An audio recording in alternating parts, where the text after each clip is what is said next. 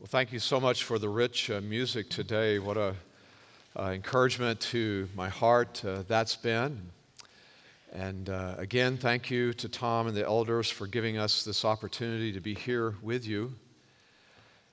As Tom uh, mentioned this morning, we've known each other for a long time, and he also mentioned that uh, he and Sheila and Pam and I, the four of us, vacationed together a couple years ago or so in Italy, and you know, that's the real test of friendship right there, okay? Uh, what's the relationship like, you know, when the vacation is over? Are you still friends? And we are. So it was a, a great time. I mean, how can anybody not like Tom and Sheila? How can anybody not like my wife? So I was the odd one out in the whole mix of the three of them figuring out what to do and how to make it work. So God gave them grace and comfort and and we were able to do that. So I've just enjoyed being here today and, and uh, love this church uh, from afar. And so uh, we always uh, are grateful for an opportunity to fellowship with you. I'm one of those uh, individuals who love mountains.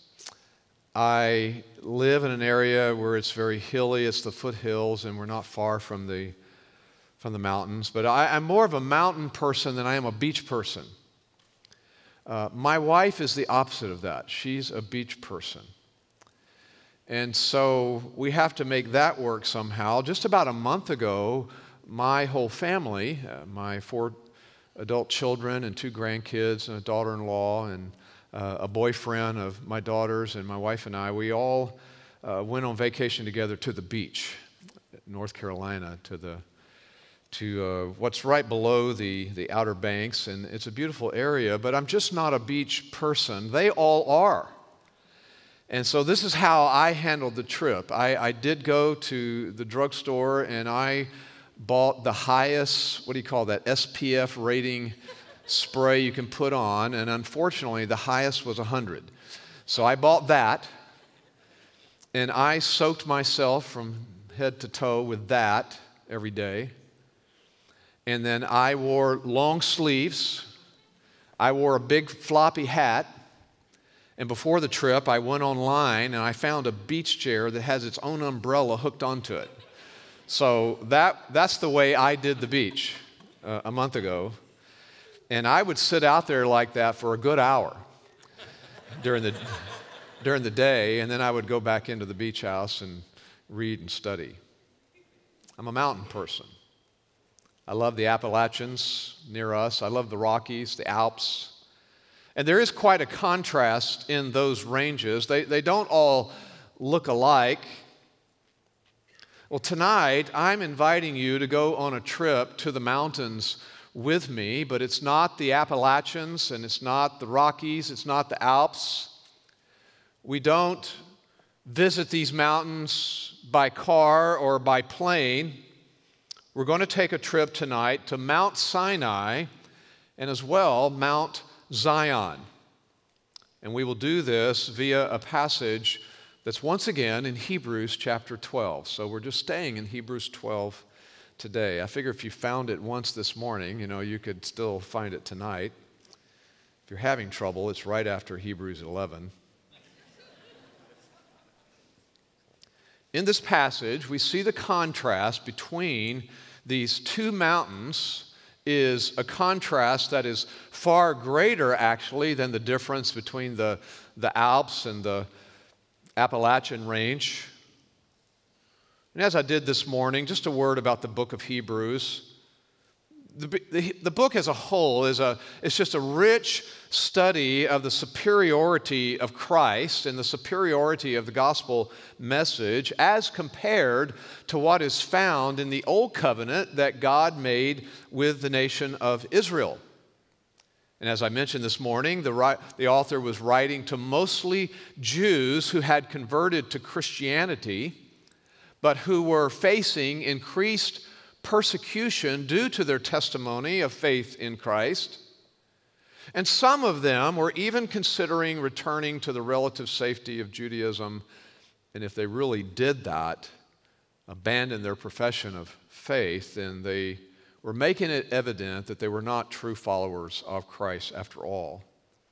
So the author was encouraging the readers to persevere in their faith even despite the persecution. In particular, chapter 12 makes the point as we saw this morning, that the Christian life is a marathon race. It's a race we must endure to the end. And God helps us in that race. He helps us persevere as He uses all the events of our life, including our suffering and our trials, to strengthen us and correct us and instruct us.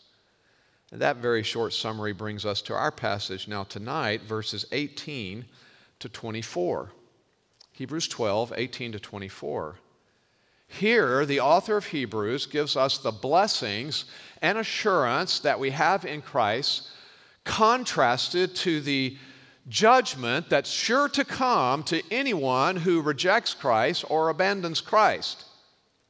It is this contrast that's represented then by the two mountains I mentioned to you Mount Sinai and Mount Zion. Under the Old Covenant, Israel, the nation of Israel, God's chosen nation, that nation was called by God to assemble before him at a mountain called Mount Sinai. But people encounter the Lord now under the new covenant, represented here by Mount Zion. Ultimately, then, the contrast between these, that's depicted between these two mountains, is the contrast between the law and the gospel. Now, as I read the passage, I want you to notice the contrast is governed by the same verb that's found in verse 18 and is found again in verse 22. It's the verb come. Verse 18 says, You have not come. And then verse 22 says, But you have come. So here is the passage, verses 18 to 24. For you have not come to a mountain that can be touched, and to a blazing fire, and to darkness and gloom and whirlwind, and to the blast of a trumpet and the sound of words, which sound was such that those who heard begged that no further word be spoken to them, for they could not bear the command. If even a beast touches the mountain, it will be stoned. And so terrible was the sight that Moses said, I'm full of fear and trembling. But you have come to Mount Zion and to the city of the living God, the heavenly Jerusalem, and to myriads of angels, to the general assembly and church of the firstborn who are enrolled in heaven, and to God, the judge of all, and to the spirits of the righteous made perfect, and to Jesus the mediator of a new covenant, and to the sprinkled blood, which speaks better than the blood of Abel. So let's examine these two mountains here tonight that we find in this passage. And here's what we're going to call them number one, the mountain of judgment. Number two, the mountain of acceptance. First, the mountain of judgment. Now, as you know, the nation of Israel was once in bondage in Egypt for hundreds of years, and God, at his appointed time, did deliver his people from that bondage, and he chose Moses to be the leader of that rescue mission. He chose Moses to lead them then out of bondage and then to a particular mountain so that they could worship God. And this mountain was Mount Sinai. It was at Mount Sinai that God gave Moses the law. Therefore, when Israel assembled at Mount Sinai to meet with God, they were overwhelmed with the reality of who God is, that He is a holy God. They were overwhelmed with the reality that that necessitates that He hate sin and that He judge sin. And the recognition of that was frightening for them. How frightening was it? Well, the author here lists the various manifestations at Sinai that they experienced, the nation of Israel experienced when they approached it. And there are basically two types of these manifestations visible manifestations and audible manifestations. Let's look first at the visible manifestations.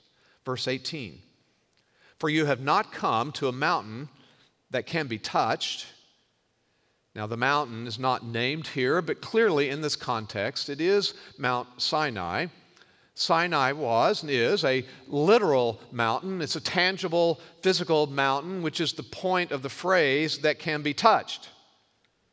You could see it, you could touch it, you could walk on it. It was there at Mount Sinai then, that God gave Moses the law. How they were to, to live in covenant with this holy, righteous God. This, this law that God gave them that was God's gracious gift to them. A gracious gift to the nation.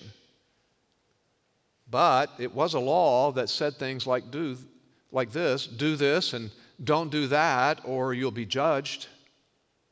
And in some cases it said you do this and you'll die. That's what made this a, a covenant then ultimately that it revolved around judgment and fear well, the terms that follow now are the terrifying description of what the people then experienced that day as they gathered there at Mount Sinai. You can try to visualize this. Verse 18 says that when the people of the Old Testament approached Mount Sinai, they came to a blazing fire. In other words, the mountain itself burned with fire as God descended upon it. It was the fire that, that, that could be felt by the people as they stood there around the, the base of the mountain. I mean, it was hot, so hot, it was destructive power that was this barrier to access to the mountain, a deadly barrier. And verse 18 says it was also enveloped in darkness and gloom, this idea of blackness caused by this thick cloud that covered the mountain, that was including the smoke from the fire Plus, it says in verse 18, in whirlwind. It's a, a strong wind, a, a storm like wind. Now, you get more data about all of this back in the Old Testament, obviously, in Exodus chapter 19. So I'll read a, a few excerpts here and there. Exodus 19 tells us what accompanied all of this. Here's verses 16 and 18 of Exodus 19. There were thunder and lightning flashes and a thick cloud upon the mountain, so that all the people who were in the camp trembled. Verse 18 Now Mount Sinai was all in smoke because the Lord descended upon it in fire, and its smoke ascended like the smoke of a furnace, and the whole mountain quaked violently. So the whole scene just was emphasizing the incredible majesty of God and the holiness of God. Visible manifestations, but second, also audible manifestations.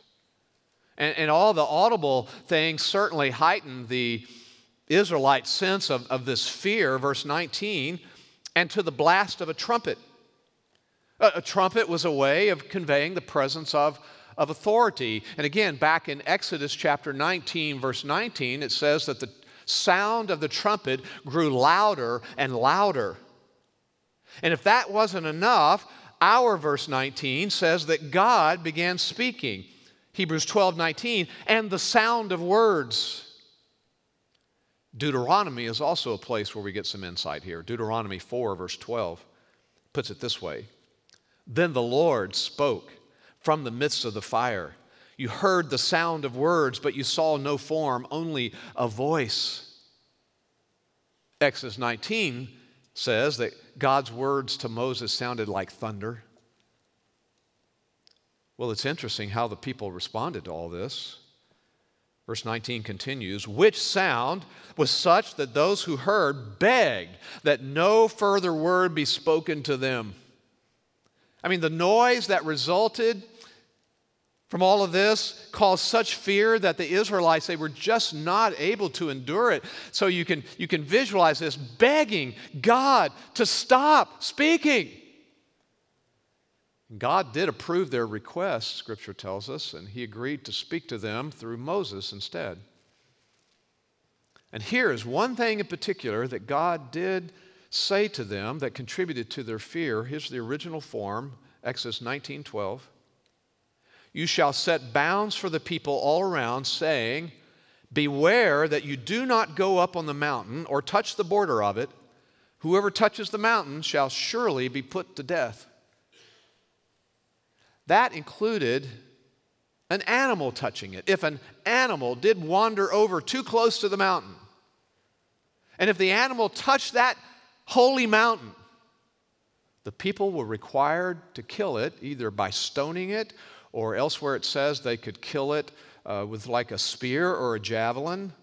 The point de- de- being that they had to use a method of killing the animal that did not involve touching it because the animal's defiled and they didn't want to touch that defiled animal, then they would be defiled and they, they had to kill it in such a way that they didn't get too close to the mountain themselves. That's a pretty scary situation. And verse 20 of our text confirms that. For they could not bear the command if even a beast touches the mountain, it will be stoned. So you put all this together, and here's what you have Mount Sinai representing the absolute unapproachableness of God. Sinful man cannot come near him and still live. Well, understandably, the people were gripped with fear. And what's amazing is even that Moses was gripped with fear. Verse 21 And so terrible was the sight that Moses said, I'm full of fear and trembling. Don't you find that amazing? That Moses was fearful about all this? I mean, it's not like he hadn't seen things like this before. This is Moses. He's the one who had witnessed the presence and voice of the Lord at the burning bush, that was quite a memory for him. Moses had witnessed all the plagues in Egypt, the awesome power of, of God evidenced in all those plagues. He'd seen all that. He'd witnessed God delivering the nation from the Egyptian army at the Red Sea, parting the Red Sea, getting the people through that, and then causing the Red Sea to drown the enemy.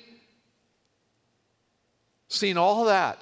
But here, when Moses saw this, he was terrified. You see, the God of Sinai is a God to be feared. We read it this morning in Psalm 97. He's the Lord Most High. He's a just God. God is a God of law, a God of justice, and therefore a God of wrath and anger against sin, and therefore a God of judgment. So, why, just making the application here to the original readers, why would anyone of the original readers want to go back into Judaism? I mean, every person has nothing to expect from Sinai and trying to approach God and trying to have a relationship God with God based upon some sort of works or religious activity. Anybody who's trying to approach God that way has the expectation of only one thing, and that's ultimate judgment. Because no person can perfectly fulfill the law's demands. Scripture is clear in the New Testament that if you violate even one aspect of the law, then you're guilty of all of it. Every person then is guilty of disobedience. So there's just nothing to expect from this mountain, Sinai, but judgment. There's very good reason to fear if you're trying to live at Mount Sinai. If your address is there, if you're trying to merit acceptance by God and salvation from sin, fear makes sense. Now, just to clarify something, the Sinai and the, and the law given, does it have a good purpose? Is it a good thing? And the answer is yes. It was a gracious gift from God to the people. It serves important purposes. It, it, it, it helps us understand the character of God. And, certainly there is, is help and instruction on, on how to live that would be a way to please God, but Scripture helps us understand its most important purpose the law of God is like a mirror. You look at the law and we, we see ourselves, not a, not a made up version of ourselves, not the version of ourselves that, you know, we create in our own minds, not that version. No, in God's law, we see ourselves as we really are, which is completely short of God's standard of perfect righteousness. So, the result of God's law is that it leads then a person to be aware of their sinfulness and then to faith and repentance and depending on God, the only source of deliverance. And that leads us to our discussion of the other mountain tonight. See, those who are followers of Christ, we, we've come to a different mountain. And verse 18 says, It's not Mount Sinai. We've abandoned Mount Sinai. And we've moved to Mount Zion. And as I said, number two, we'll call this the mountain of acceptance. You see, God is not only a God of law, He's not only a God of justice and judgment, He is a God of grace. He's a good God, a God of mercy. He's a God of love. And that's a way of, of summarizing what Mount Zion represents. Mount Zion is a mountain of grace, it's a mountain of, uh, of joy, it's a mountain of approachableness to God. So it's a mountain of acceptance by God. Mount Zion can represent the gospel then here. Therefore, true believers are those who have abandoned their address at Mount Sinai and they've come over to Mount Zion. Now, if people have embraced the gospel, Scripture tells us, in one sense, that is where we are. We're, we're in Zion now. And yet, at the same time, Zion is presented as something that we're headed toward in the future. And so, the next verses of our text do mix those two ideas that there is the present experience of that, and yet there's something still to come, the future. Verse 22.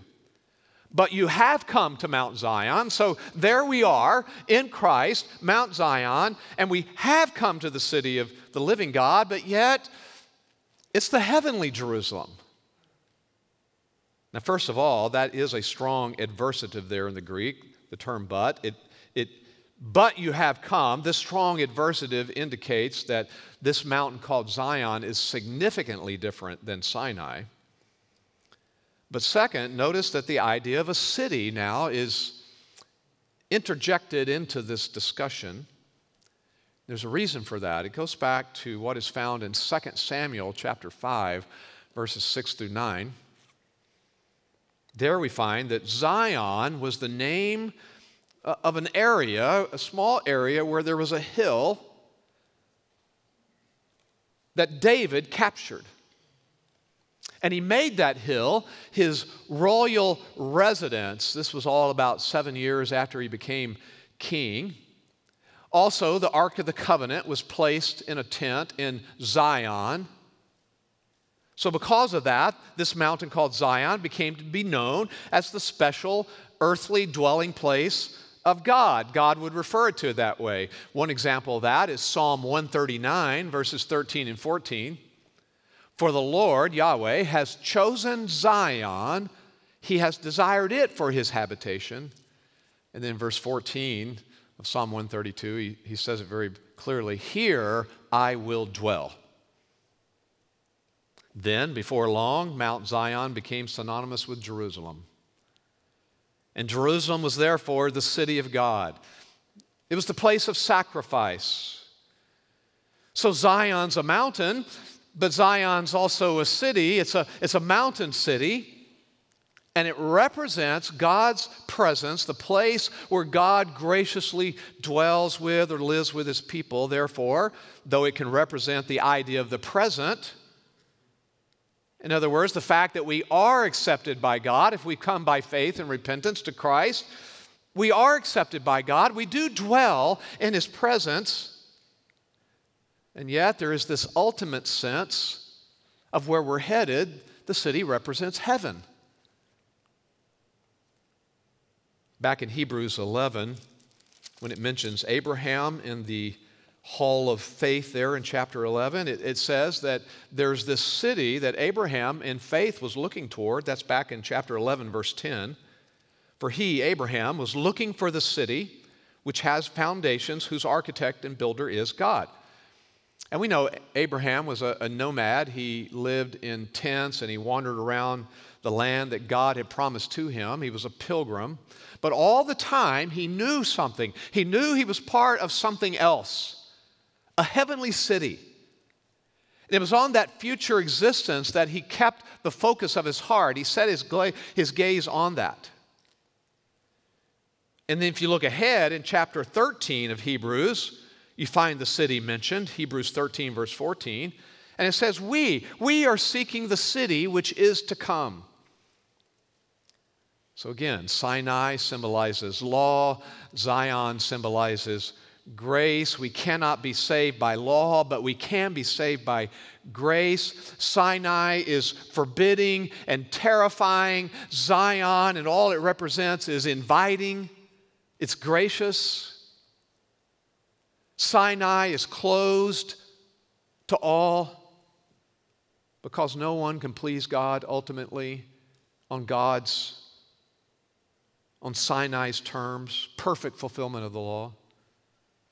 But Zion, that mountain, is, is open for people to come because Christ Jesus met all the terms of the law, lived the perfect life here on earth, perfectly obeying every aspect of the law, and even obeyed all the way to death, obeyed that part of the law, the law's demands for justice. Christ Jesus met the terms of all that, and he stands in the place of, of anyone who'll come to God then through him. So Zion uh, symbolizes this approachableness to God because it stands for forgiveness and life and freedom. And notice that the author considered the Jews to whom he is, was writing to be believers. I mean, he, he did believe most of them were truly saved. He says, You have come to Mount Zion. They were already on that gracious mountain, already in the city of the living God, already a citizen of the heavenly Jerusalem. And so we can say that about ourselves. We're, we're there in one sense. Paul put it in terms of citizenship. Philippians 3, verse 20. I'm sure your mind's going there. For he says, For our citizenship is in heaven, from which we also eagerly wait for a Savior, the Lord Jesus Christ. So, again, summarizing, ultimately, coming to Christ is coming to forgiveness and freedom and grace and joy. But coming to Christ is also coming to heaven.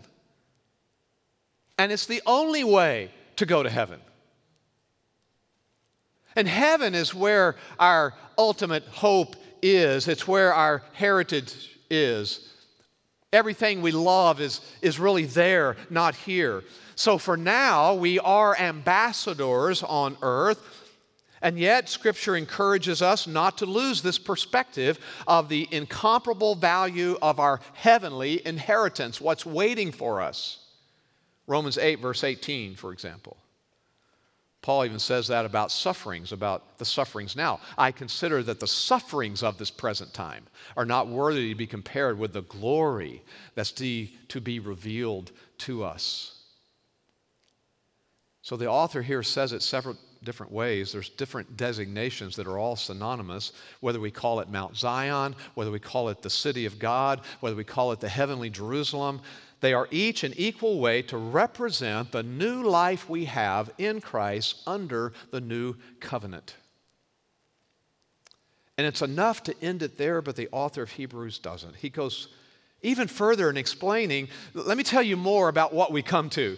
When we reach our ultimate destination, the heavenly city, let me just remind you what we're coming to and how wonderful it is that we know Christ. He says in verse 22, and to myriads of angels. Verse 23 continues that thought to the general assembly. I believe the language there actually connects those two together.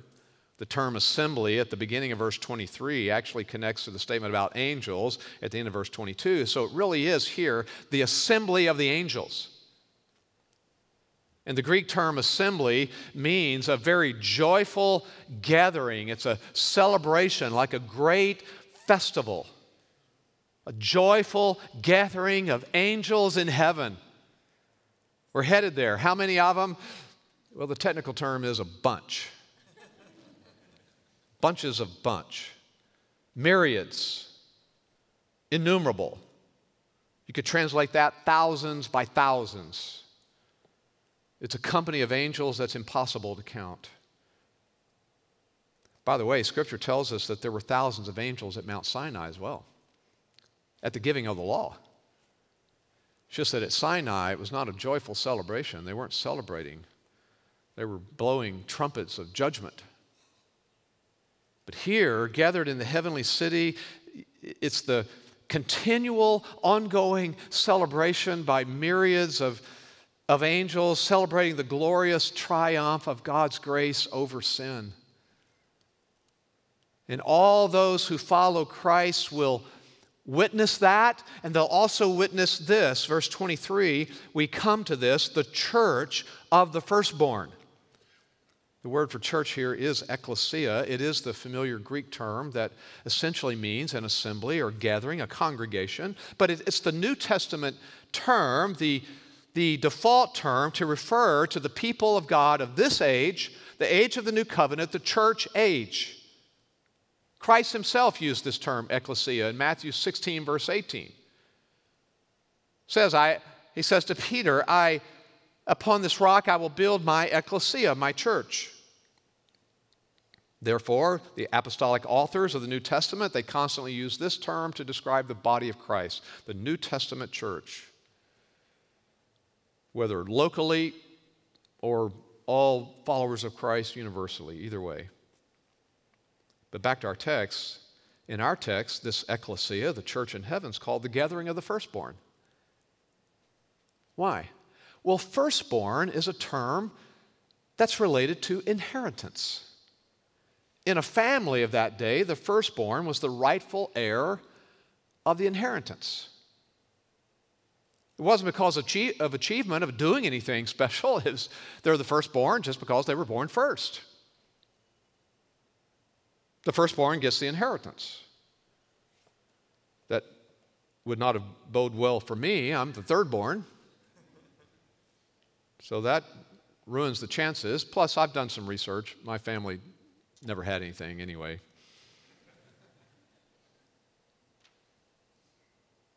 Our text says that heaven is a whole city, a whole family of firstborns. Ties in what we talked about this morning, the doctrine of adoption. All, in one sense, firstborns. We've come into our rights by being born, born again, born from above, as John 3 says, a spiritual birth that results, that spiritual activity, that spir- spiritual action of God, that sovereign act of His Spirit created saving faith in our hearts as the response. And so we become children of God. John 1, verse 12. But as many as received him, to them he gave the right to become children of God. But Paul in Romans 8, verse 17, gives us more information about being a child of God. In Romans 8, 17, we are heirs of God and fellow heirs with Christ, the ultimate firstborn. So, this is about our eternal inheritance. It's a great gathering of the firstborn. And notice there's more even. Verse 23 that all the names of the firstborns are enrolled in heaven. You know, Christ talked about that with his disciples. He, he used words like this in Luke 10, verse 20. He encouraged his disciples with these words. He said, Rejoice that your names are recorded in heaven. In Revelation 21, verse 27, it talks about the Lamb's book of life. And and, and Paul uses that term as well in Philippians 4 3. His fellow workers are those whose names are in the book of life. So, what a thought that Scripture would present our eternal salvation this way, our, our right to our inheritance, our, our right to be citizens of this heavenly city of heaven. It presents it as our names being recorded in the heavenly register. And the recording is permanent. And we know that because grammatically the form of the verb enrolled here in our text is a perfect tense. And that's a way of emphasizing that the names inscribed in God's book can never and will never be removed. Never. And it gets better. Verse 23 God Himself is in Zion. You've come to God, the judge of all. God is the one and only creator and sustainer of all things, but He's also the judge of all. Scripture says He's the judge before whom no creature is hidden. He's the one to whom all must give an account. So, for the vast number of people in human history who reject the truth, this is immensely threatening to appear before the judge of all.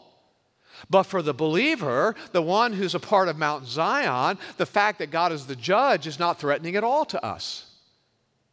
It's immensely reassuring because this judge is also our Father.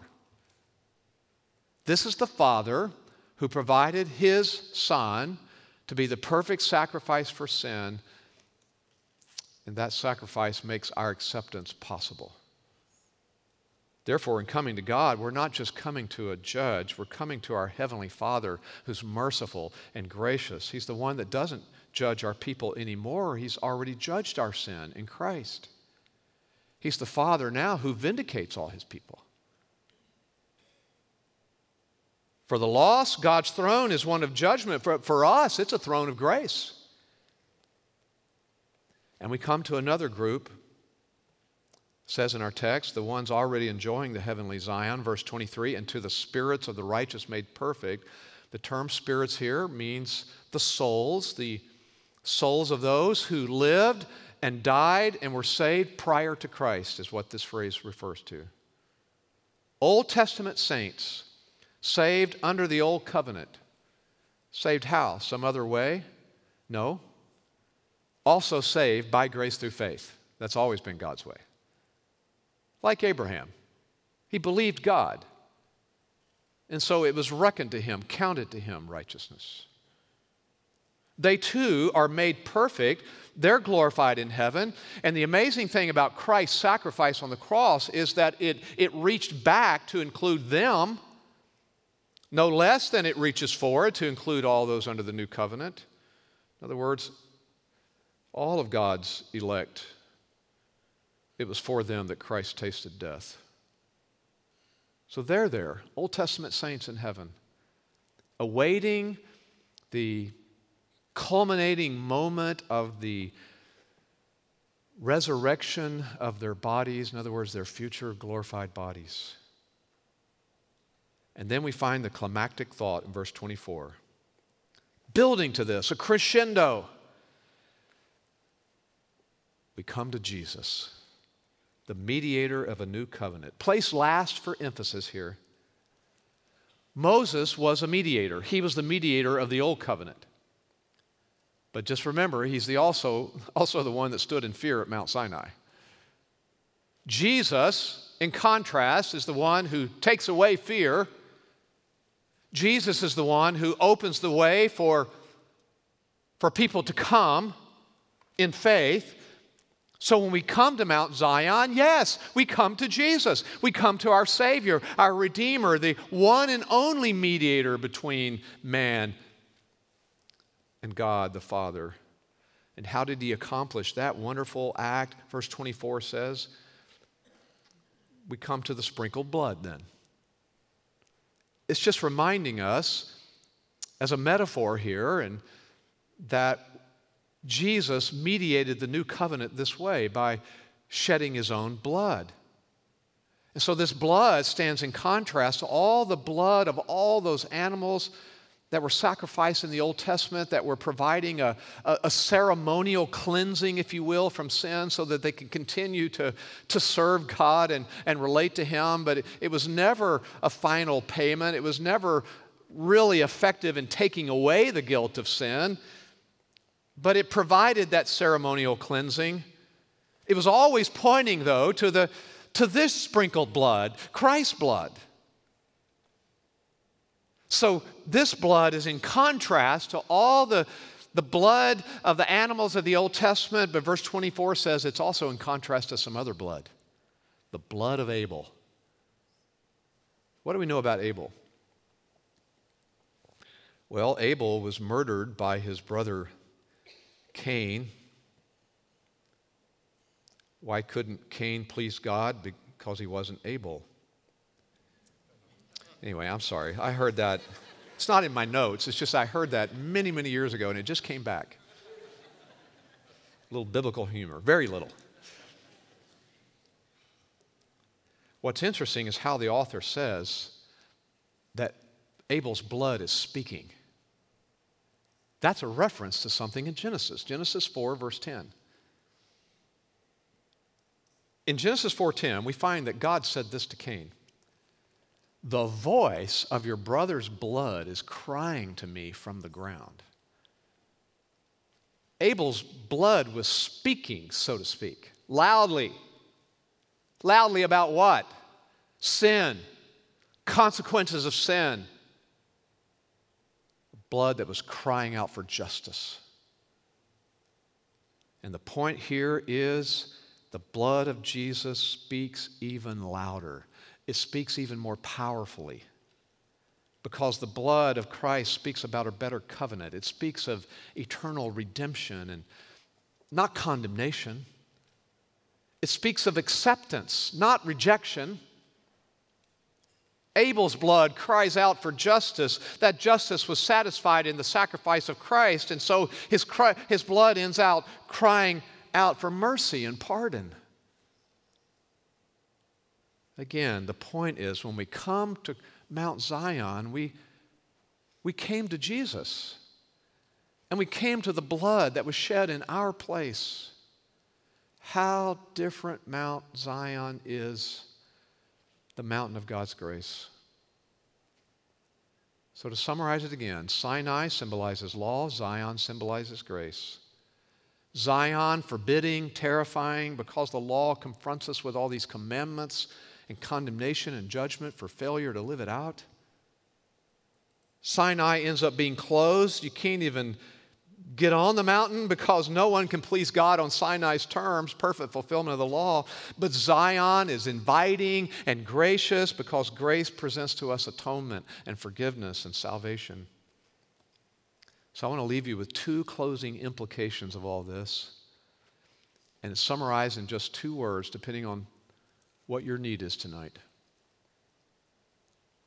Here are the closing implications summarized in these two words. Number one, if you're a follower of Christ, if you've come to Mount Zion, here's the word for you rest. Rest. If you're saved, our text says you have come to Mount Zion. So think about that fact when you find yourself very aware that you still sin. When you find yourself maybe even in despair over what we sometimes call our besetting sins. When you find yourself weighed down with weakness and doubt, anxiety. Because in this text, we find God showing you what He already sees in you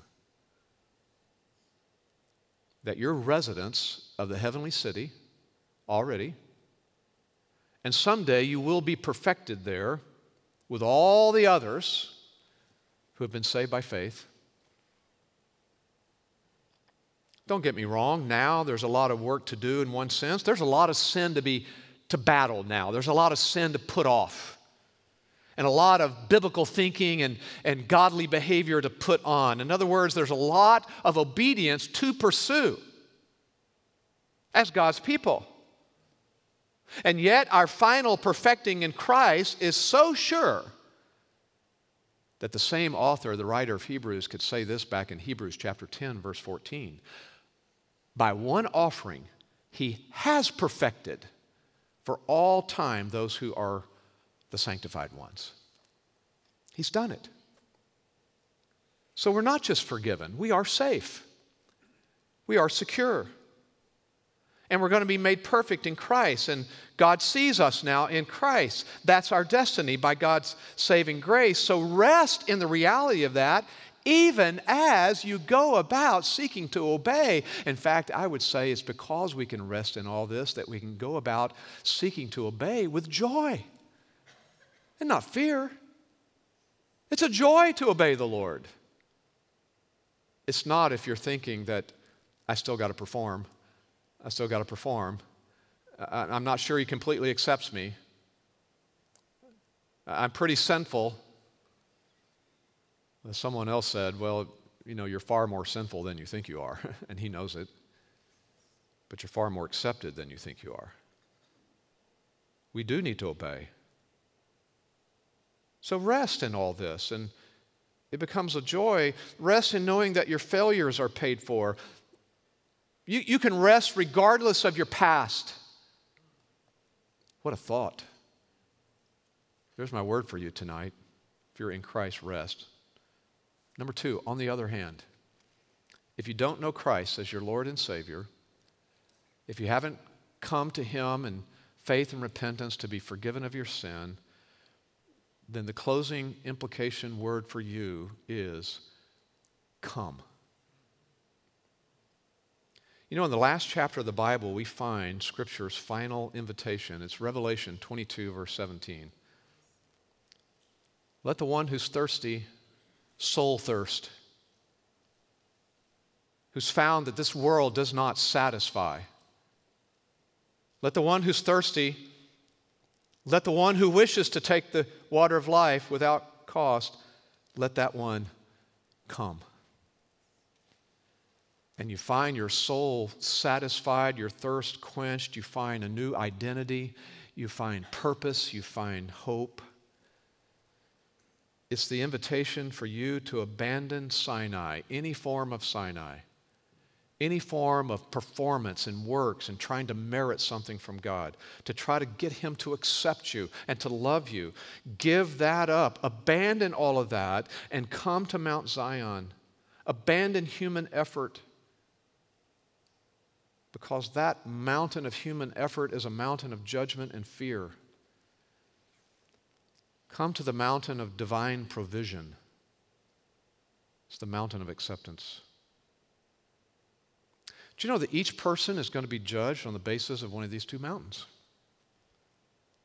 You'll either be judged by Mount Sinai, the law, or by grace either be judged by your own works, which are no value before God, as you know Isaiah 64 calls it, filthy garment, or be judged by Christ's perfect work, by the provisions of Sinai, of Zion. One of the two. You answer it yourself. Which mountain do you live on? Which of these mountains is your identity? Let's pray. Father, we thank you for our Savior tonight. So many ways that your perfect, wonderful, sufficient, inerrant, inspired word gives us glimpses of what it means. And here's another one. Thank you for that. Lord, we're so grateful that you're a God who loves to save believing, repentant sinners, that no one who comes to you in faith and repentance, no one do you turn away who comes that way through Christ. But Lord, our world is full of people trying to make it on their own, trying to get accepted by God, usually a, a God of their own design, a God by their, of their own definition, or a God, the God of self. But the invitation is there to come to Zion and find freedom and hope and find rest in Christ. May you help us as your people to keep going back to who you are and what you've done on our behalf, that that's where our hope is, that's where our assurance is. Lord, free us in that sense so that we understand that obedience is, is not a chore then, it's a, it's a duty that's a joy. That we can please you, that you do accept even our meager efforts of that to serve you and to please you. What a thought that the perfect God would accept those meager efforts on our part and be pleased with that. Thank you for that. all because of Christ. But open the hearts of anyone here tonight who has never come to Zion. Open their hearts to come to Christ. In his name we pray. Amen.